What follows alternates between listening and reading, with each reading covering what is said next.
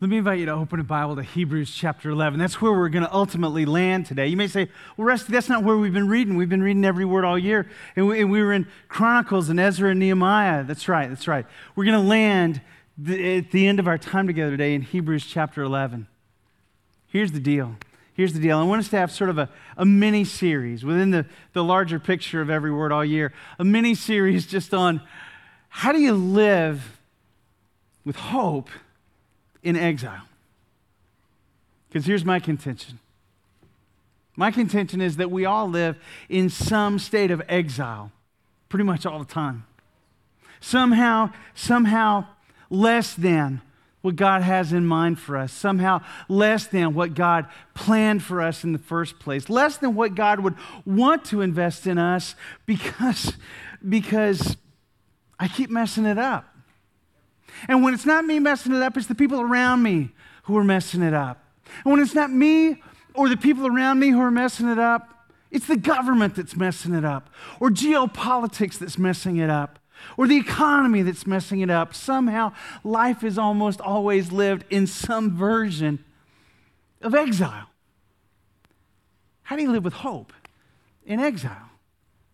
You say, Rusty, you're, kind of reaching for straws here. Am I? Think about it. Think about it from those first couple of pages of Scripture, you know, when this was good and that was good, and all of a sudden God breathes in us and it's very good. From that time on, from the time the, from the, time the serpent lied, we've been living in a broken world. We've been living in a fallen world, a less than kind of world.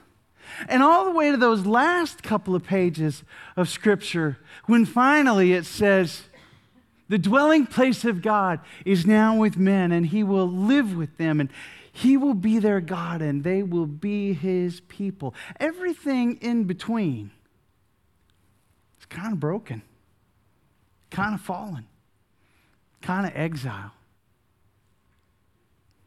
So, how do you live with hope?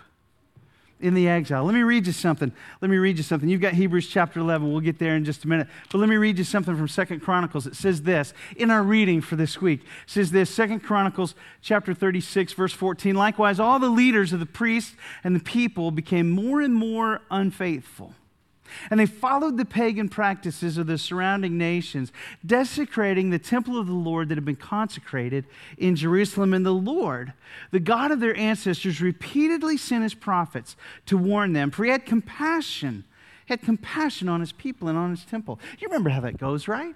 I mean, the way the Lord spoke to Moses at the burning bush, I've seen the misery of my people. I've heard them crying out because of their oppressors. I'm concerned about their suffering, and so I'm coming to their rescue. That's just how God rolls. He had compassion. He had compassion on his people, and he sent his prophets to warn them. He had compassion on his people and on his temple. But the people mocked these messengers of God. And they despised their words and they scoffed at the prophets until the Lord's anger could no longer be restrained and nothing could be done. Does that sound familiar? Do you live with, do you live with this sort of cloud over you that says God must be angry? Look at our world. God must be angry. Look at the way, look at the way life is unfolding. The Lord's anger could no longer be restrained. Nothing could be done. So the Lord brought the king of Babylon against them. The Babylonians killed Judah's young men, even chasing after them into the temple. They had no pity on the people, killing both young men and young women. The old and the infirm, God handed all of them over to Nebuchadnezzar, and the king took home to Babylon all the articles, large and small, used in the temple of God, and the treasuries from both the Lord's temple and from the palace of the king and his officials. And then Nebuchadnezzar's army burned the temple of God and they tore down the walls of Jerusalem. They burned all the palaces and completely destroyed everything of value. And the few who survived, I've got that underlined in my Bible, the few who survived were taken as exiles to Babylon. And they became the servants to the king and his sons until the kingdom of Persia came to power. So the message of the Lord spoken through Jeremiah the prophet was fulfilled. The land finally enjoyed its Sabbath rest, lying desolate until the 70 years were fulfilled, just as the prophet had said.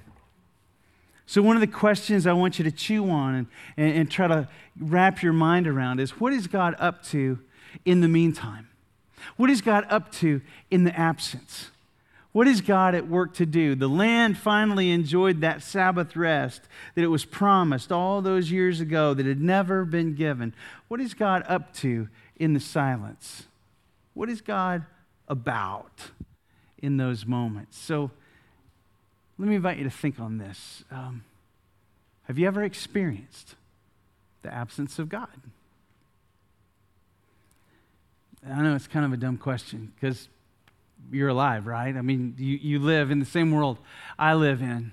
Of course, you've experienced the absence of God. In fact, probably if we were to sit down and have a cup of coffee and talk about it, you would tell stories about how the more, the more common experience that you have is more the absence of God than the presence of God. Your experience of God is probably every once in a while your relationship is punctuated by those moments that God shows up. Every once in a while, your relationship with God is punctuated by the times that God speaks in a way that you can hear and understand and hold on to, and that carries you through those long periods of silence, right? Have you ever experienced the absence of God? Have you ever been aware, keenly aware? of the absence of God, I won't ask you to raise your hand, but I'm guessing there are probably some people in this room right now with a prayer that would say, Lord, in Jesus' name, if you're real, would you speak to me today? Because, Lord, I've waited and I've waited so long. And I'm not sure how much longer I can hold on to hear from you. Ironically, ironically,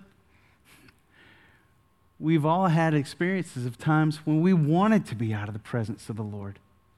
Those times, maybe just for a night, maybe just for a day, maybe just for a weekend, maybe, maybe for spring break. Lord, would you just turn the other way for a little while? I'm on a road, and I know I'm not on the road that I need to be on. I know I'm not on the road that you've called me to. I know I'm not on the road that you're going to bless. But Lord, uh, would you just would you just ignore the next 24 hours, Lord? Because we can catch up later. Confession, repentance, all that. Times when you would like to believe, even if just for a day, times when you would like to believe, even if just for a day, that God's really not paying that much attention to what's going on in your life. Times when you would like to believe, even if it's just for a weekend, that it just doesn't matter that much. That God just doesn't care. Oh, but you come to those times when the silence is deafening, the times when you would say, Lord, please show me that you care for me. Lord, please let me know that you know where I am. Lord, please let me know that you know what I'm going through. It's ironic, isn't it? But don't confuse God's silence for God's absence. 70 years. 70 years. It says this in Jeremiah. It's 70 years. You, you, know, that, you know that line that talks about how how God says, I know the plans I have for you, declares the Lord plans to prosper and not to harm, plans to give you a future and a hope. But that's not how that line starts. That line starts by saying this This is what the Lord says You'll be in Babylon in exile for 70 years. You know what 70 years is? It's a lifetime. It's a lifetime. There's a place in Scripture where it talks about the, the period of a person's life the years, three score and ten. That's 70 years. When he says you're going to be in Babylon for 70 years, most of you have known something of having your life fingerprinted with exile for as long as you can remember.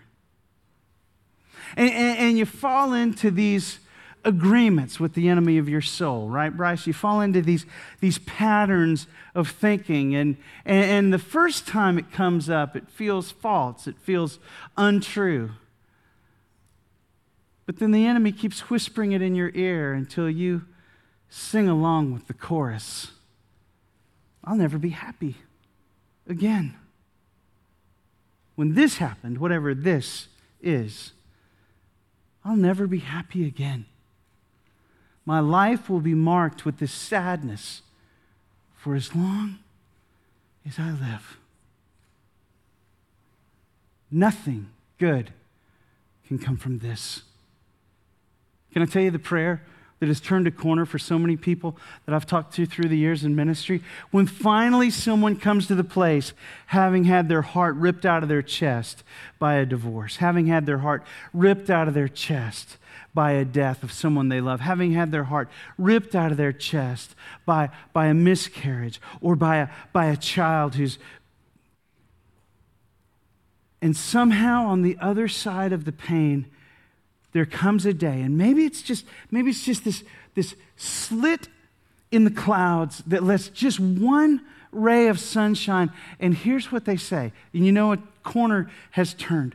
They say, if God could use my pain, what I've been through, to help even just one other person who's going through what I've been through. See, here's the deal God is just too good to waste your pain. Our God is just too good to waste your pain. That line where it said, the land finally enjoyed all those Sabbath rests that had been stolen. What's God up to? In the silence? What's God up to in the exile? And how do we live with hope in the meantime? I know the plans I have for you, declares the Lord. I know the plans I have for you, declares the Lord. Plans to prosper and not to harm, plans to give you a future and a hope. We've been reading Ezra and Nehemiah this week, right? Ezra goes back to the promised land. Ezra goes back to his homeland, and he's got the blessing of the king, he's got the resources of the king. He's got everything he needs. He's got the articles of gold and silver. He's got the, he's got the people to come alongside of him, and he begins to lay the foundation to rebuild the temple. Oh, man. Oh man, our hope, our hope is in what God can do in the kingdom to come. Yeah, our hope, God, build the temple, build the temple. There's this crazy line. I don't know if you remember reading it in Ezra chapter 3 this last week. I don't know if you remember reading when, when, when they began to lay the foundations of the temple and the people saw it and there was such rejoicing and there was such worship and the, the, the, the cries of the worshipers were so loud and so long and it was incredible. But the people who had actually been there before and seen the glory of the former temple, they were weeping and they were wailing because nothing could compare to their memory and their expectation. You've ever had, have you ever had expectations of how your life was supposed to go? How your life was supposed to turn out, what God was supposed to do, and the reality never quite lives up to what's go, what was going on in your mind? And you don't know sometimes whether the, the worshiping or the weeping is the real you. Here's the deal if your hope is in what you can see and touch and taste and feel, you will always be living a what's next brand of Christianity. Oh Lord, what have you done for me lately kind of Christianity? Here's the truth. Most everybody in this room is so crazy blessed, you don't even know what to do with it. We're all so crazy blessed, we don't even know how to interpret it, how to receive it all, how to give God credit and glory for all that He's done in our lives. But if we're not careful, we will fall into this temptation to live this what's next brand of Christianity, this what have you done for me lately kind of Christianity. Nehemiah had the same experience. Nehemiah comes back to build the walls because there's security in walls, there's, there's safety in walls. We, we build this place and we call this room a sanctuary, a place set apart for the safety and the security. And Lord, in Jesus' name, don't let the enemy touch us here. But there's nothing magic about this room. There's nothing magic about those walls. And before Ezra can even let the ink dry on the page, the people are right back into the same kind of presumptuous sin that got him exiled in the first place. Before Nehemiah can even finish getting the walls up and the doors set in place, the people have already fallen into the what have you done for me lately kind of sin. You've got Hebrews 11, right? Let me go there with you. Hebrews chapter 11. Here's the deal, y'all. Here's the deal. This world was never intended to be my home. God said, Eternity in my heart, yours too. And there's something in us that is never going to feel at home in this broken, fallen, empty world. There's something in us that is always going to look for more, look for better, look for different, and that itch will never be scratched until we see Jesus face to face. And that's why it says in Hebrews, it talks about the people of God, the great roll call of faith, Hebrews chapter 11. It says, by faith Abel, and by faith Enoch, and by faith Noah, and Abraham, by faith Sarah, by faith, by faith, by faith you, right? By faith me. And we're walking in faith, and we're holding on to faith, and we're praying, Lord, in Jesus' name, would you give us a glimpse? Would you give us a taste? Would you give us an aroma of heaven just to keep us holding on for what comes next? Hebrews chapter 11 at verse 13, it says, All these people died. Enoch and Abraham and Moses, Sarah. All these people. Have you ever, have you ever prayed for somebody that you love that loves Jesus, right? Somebody that loves Jesus and you've been praying, I mean, really praying and igniting all of your intercessor friends to pray, pray, pray that this person that I love, that loves Jesus, won't die. And then they die. Somebody said one time if we prayed half as hard to keep sinners out of hell as we pray to keep saints out of heaven, we'd see the world reached for Jesus. Precious ones, here's the truth. Here's the truth all these people, good people, God's people, all these people died. And except for the trumpet, you and me will too.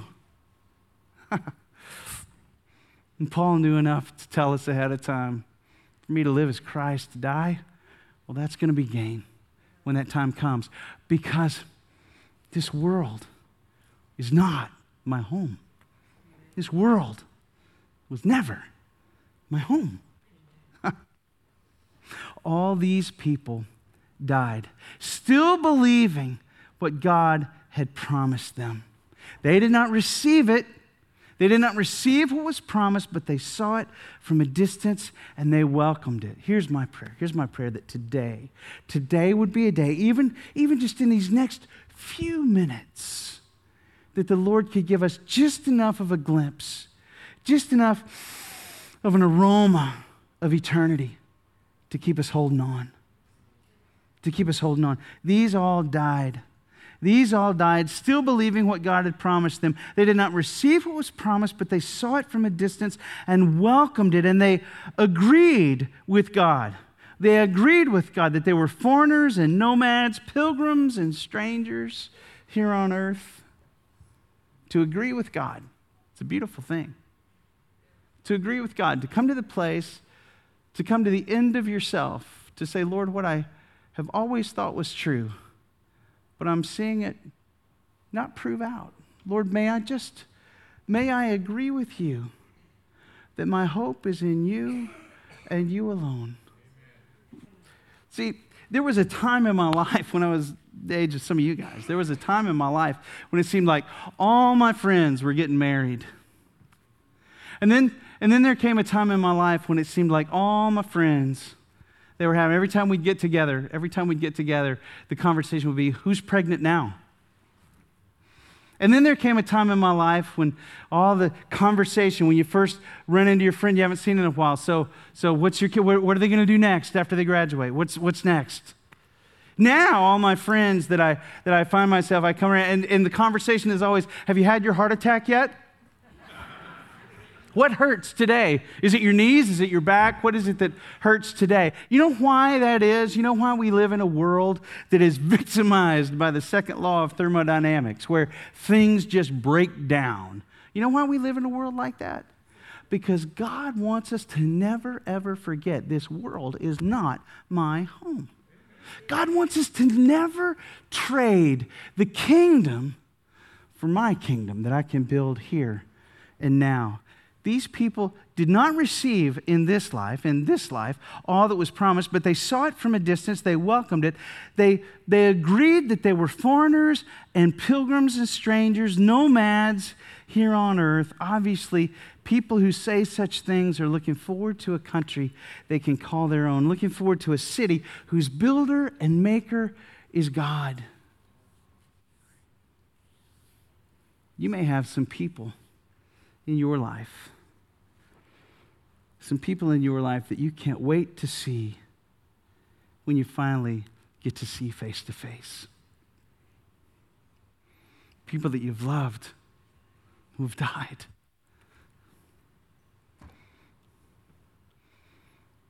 Maybe even some people that you carried in your womb, but you never got to hold them in your arms.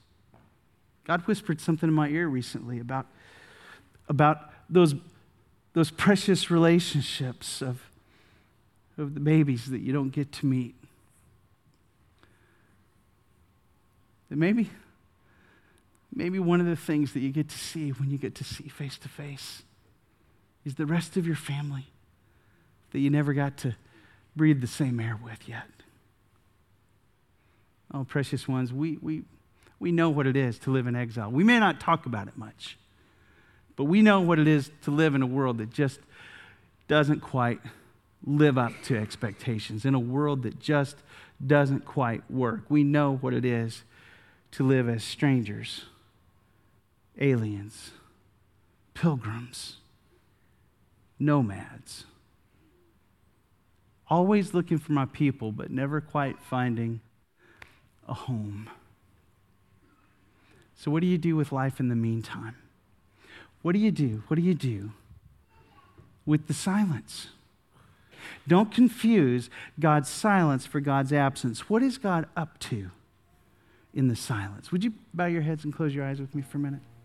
What is God up to in the silence? You may say, Rusty, I haven't heard from God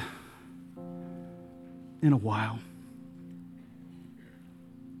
And oh, if I could just, even if I, even if all I could hear was a whisper, I just long to hear from God. I just long to hear from God. I'm, I'm far too accustomed to the absence. And my heart just cries out to be known by God, to know Him face to face, to know that I'm forgiven, that I'm His, that I belong.